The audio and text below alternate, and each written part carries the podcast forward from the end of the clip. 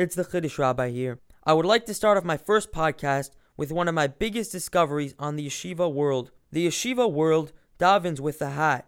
At Shacharis, those that don't wear a talis wear a hat behind their tefillin. During Mincha and Mariv on a weekday, most still wear their hat on the back of their head just as it would be during Shacharis. Rabbeim, however, wear with the brim down even on weekdays. On Shabbos and Yamim Tovim, almost everyone wears it with the brim down. Upon noticing this, one will be quite confused and rightfully so. Some sense needs to be made out of this. Why do some people have the brim up while some people have their brim down?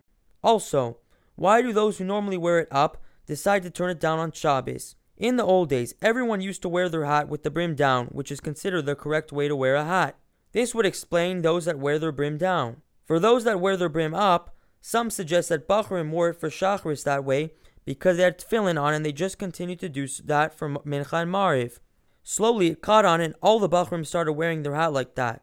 This answer would explain why Rebbeim and Kol younger men wear their brim down because they wear a, a talis at Shacharis. Therefore, they never wear a hat on the back of their head to begin with. This, however, does not answer why Bachrim wear their brim down on Shabbos and Yom Tovim. Additionally, if it's the wrong way to wear a hat at the back of your head, but is still done because it is done during Shacharis, shouldn't the same idea be applied to the jacket? Those that wear it over their shoulder or button it under the arm should continue to wear it that way for Mincha and Mariv. This, however, is not the case. There must be a different reason why Bachrim wear their hat with the brim up. One possible explanation is because they want to symbolize that they are Bachrim who are climbing in Ruchnius. Although they are not perfect, this is the time that they are growing m- most in becoming a Ben Torah. The slope at which they wear their hat shows they are climbing a steep slope.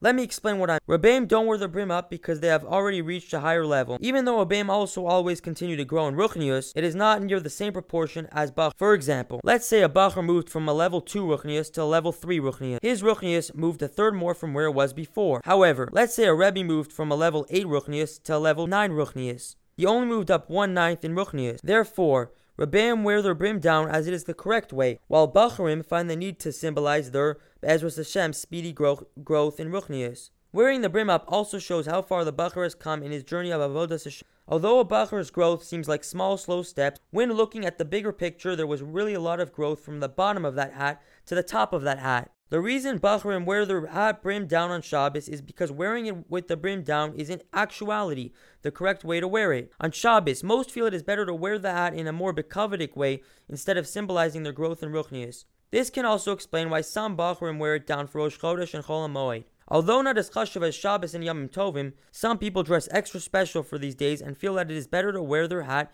in a bekavadik way instead of symbolizing their growth in Ruchnius. For those that don't understand the whole brim up, brim down matzav, not only will now one will understand the reason behind it, but numerous lessons can also be learned from it.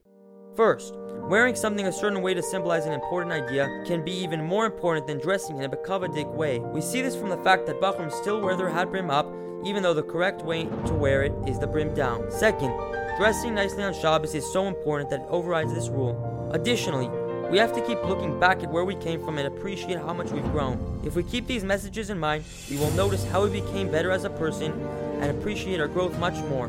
This will make us feel more accomplished, propelling us to strive for more. Thanks for listening. If you enjoy this podcast, please leave a review and subscribe. Be sure to keep posted for new content coming your way. Kol Tov.